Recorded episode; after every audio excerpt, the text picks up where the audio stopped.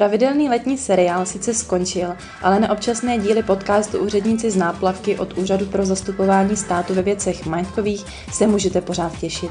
Dnes to bude především o Ústí nad Orlicí a konkrétně o bývalém výchovném areálu v Králíkách. Přejeme příjemný poslech.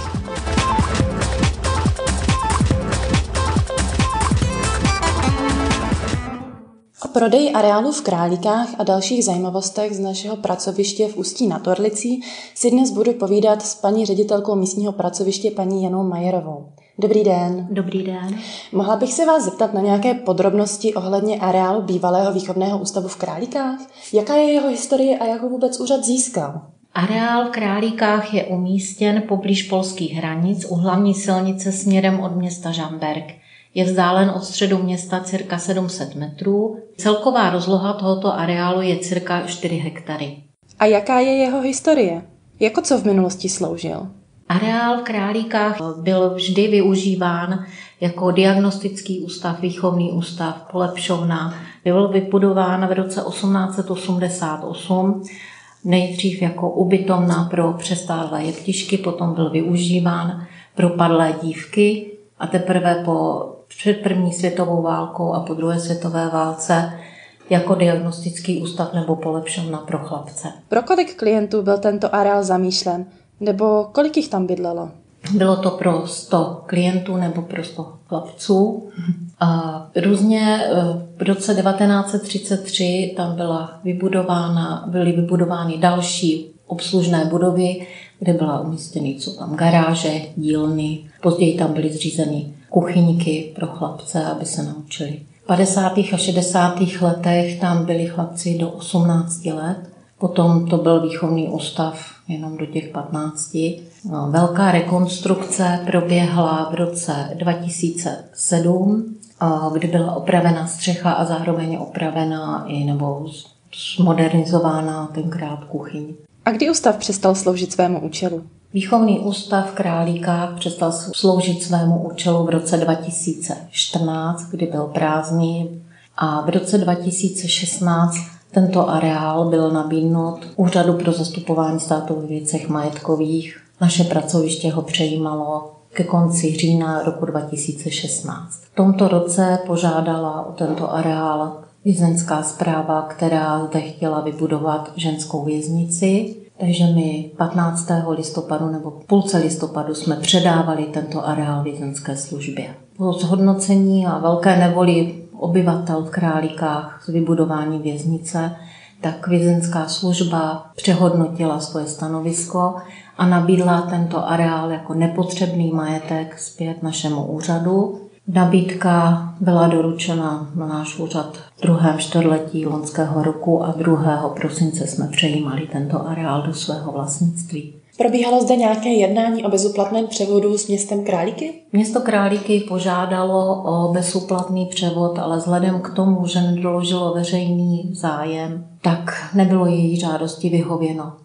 Proběhlo jednání jak na našem pracovišti, tak na územní pracovišti u pana ředitele. Je to tedy tak, že ty bezúplatné převody, kdy musí být splněný, splněný veřejný zájem, tak tam je ta podmínka toho, že když by si to bezúplatně vzali, tak by tam třeba nemohli provozovat komerční činnost a to pro město bylo poměrně zásadní problém. Museli by splnit podmínky zákona o majetku státu, a což tady v tom případě by asi nedokázali, protože už i samotná oprava toho areálu stála hodně peněz. V nedávné době proběhlo první kolo dražby. Mohla byste říct, eh, zda byl zájem o tento areál, za kolik jsme ho nabízeli? O tento areál byl zájem. Nabízeli jsme ho nejdřív dle zákona organizačním složkám státu a my jsme to potom, bylo rozhodnuto o speněžení tohoto areálu formou dražby. Bylo schváleno ministerstvem financí. Zájemci byli, už i v době nouzového stavu vlastně se mi hlásili, že by měli zájem o prohlídku těchto nemovitostí. A kdy bude vyhlášeno další kolo, protože v tomto kole dražby se tedy nakonec nikdo nepřihlásil? Další kolo veřejné dražby bude vyhlášeno v průběhu měsíce října na půlce listopadu. Termín bude upřesněn, vyhláška bude zveřejněna na našich webových stránkách Zájemci kdykoliv můžou zavolat na moje telefonní číslo nebo na telefon úřadu a zeptat se na podrobnosti této dražby, až bude schválena dražební vyhláška. Nabídku naleznete na webu www.nabídkamajetku.cz, kde si můžete filtrovat podle okresu, podle ceny a podle dalších eh, kritérií a zprávě i zde naleznete dražbu bývalého výchovného areálu v Králíkách. Chtěla bych se zeptat ještě na cenu areálu. Bude se cena snižovat v dalším kole? Rozhodně se cena bude snižovat. Eh, cena pro další kolo opakované dražby byla schválena ve výši 28 milionů 500 tisíc korun českých. Máte nějakou zábavnou historku v souvislosti s prodejem areálu? Aby byl projeven zájem, nebo aby okolní lidé nebo i okolní turisté viděli, mm-hmm. že se prodává objekt, tak vždycky tam dáváme telefonní číslo, na který můžou získat další informace. Většinou je odkazuju na webové stránky úřadu, anebo jim poskytnu informace, kdykoliv jsem vlastně dostupná a ochotná sdělit potřebné údaje. Paradoxem bylo, že telefon se ozval o půl desáté večer. Když jsem se představila, tak se mi ozval opilý hlas, že má zájem o koupi domečku v Králíkách. Takže jsem mu upozornila, že se nejedná o domeček, ale areál, který má rozlohu těch 4 hektarů, ale že je půl desátý večír a jestli by mu nevadilo, že bych mu zavolala třeba druhý den. On říkal, že to je výborný nápad. A druhý den jsem mu volala v 9 hodin ráno, kdy teda už mi telefon nezve. Jaké máte další zajímavé nemovitosti, které na vašem pracovišti nabízíte? Nebo budete nabízet v budoucnu? V nejbližší době proběhne druhá opakovaná dražba na prodej budovy bývalého zdravotního ústavu v Ústí nad Orlicí. Budova je umístěna v blízkosti nemocnice. Minimální podání pro první kolo dražby bylo ve výši 15 milionů 300 tisíc, vzhledem k tomu, že se nepřihlásil žádný účastník. Je připravováno druhé kolo dražby na 21. října 2020 s minimálním podáním ve výši 13 milionů 800 tisíc korun. Jedná se budovu, která je, které jsou dva výtahy, jeden nákladní, jeden osobní.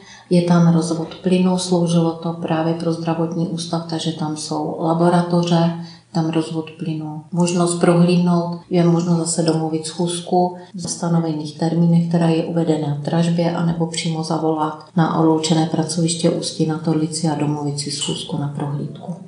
To je druhý takový velký areál. Máte tady například nějaké jako menší třeba byty nebo chaty? V červenci letošního roku jsme od Ministerstva zemědělství získali budovu, která je u Pastvinské přehrady. Je to lokalita, která slouží k rekreaci občanů, jsou tam chaty a od Ministerstva zemědělství jsme dostali budovu, kterou budeme nabízet dále asi ve výběrovém řízení, ale to bude formou EAS záleží, jaká bude cena. Mm-hmm. Ještě jenom doplním, že EAS znamená elektronický aukční systém. Naši posluchači to sice teďka nevidí, ale já před sebou mám fotku této budovy, této chaty a je to opravdu moc hezký objekt. E, máte nějaké zajímavosti nebo kuriozní příběhy z vašeho pracoviště?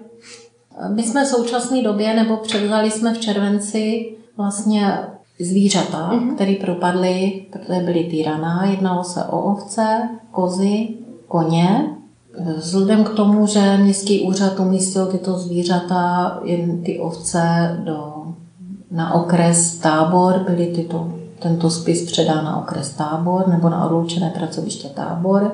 U nás se řeší koně a kozy. Když jsme je přebrali v červenci, kozy jsme nabídli bezúplatně, nejdřív jsme samozřejmě zákona nabídka organizačním složkám státu, potom následovala nabídka fyzickým osobám a to se nám podařilo ty kozy umístit. Takže kozy už mají nového majitele? Kozy už mají nového majitele a koně na svého majitele teprve čekají. Dobře, tak já vám moc děkuji za rozhovor a přeji vám hezký den. Děkuji, nashledanou.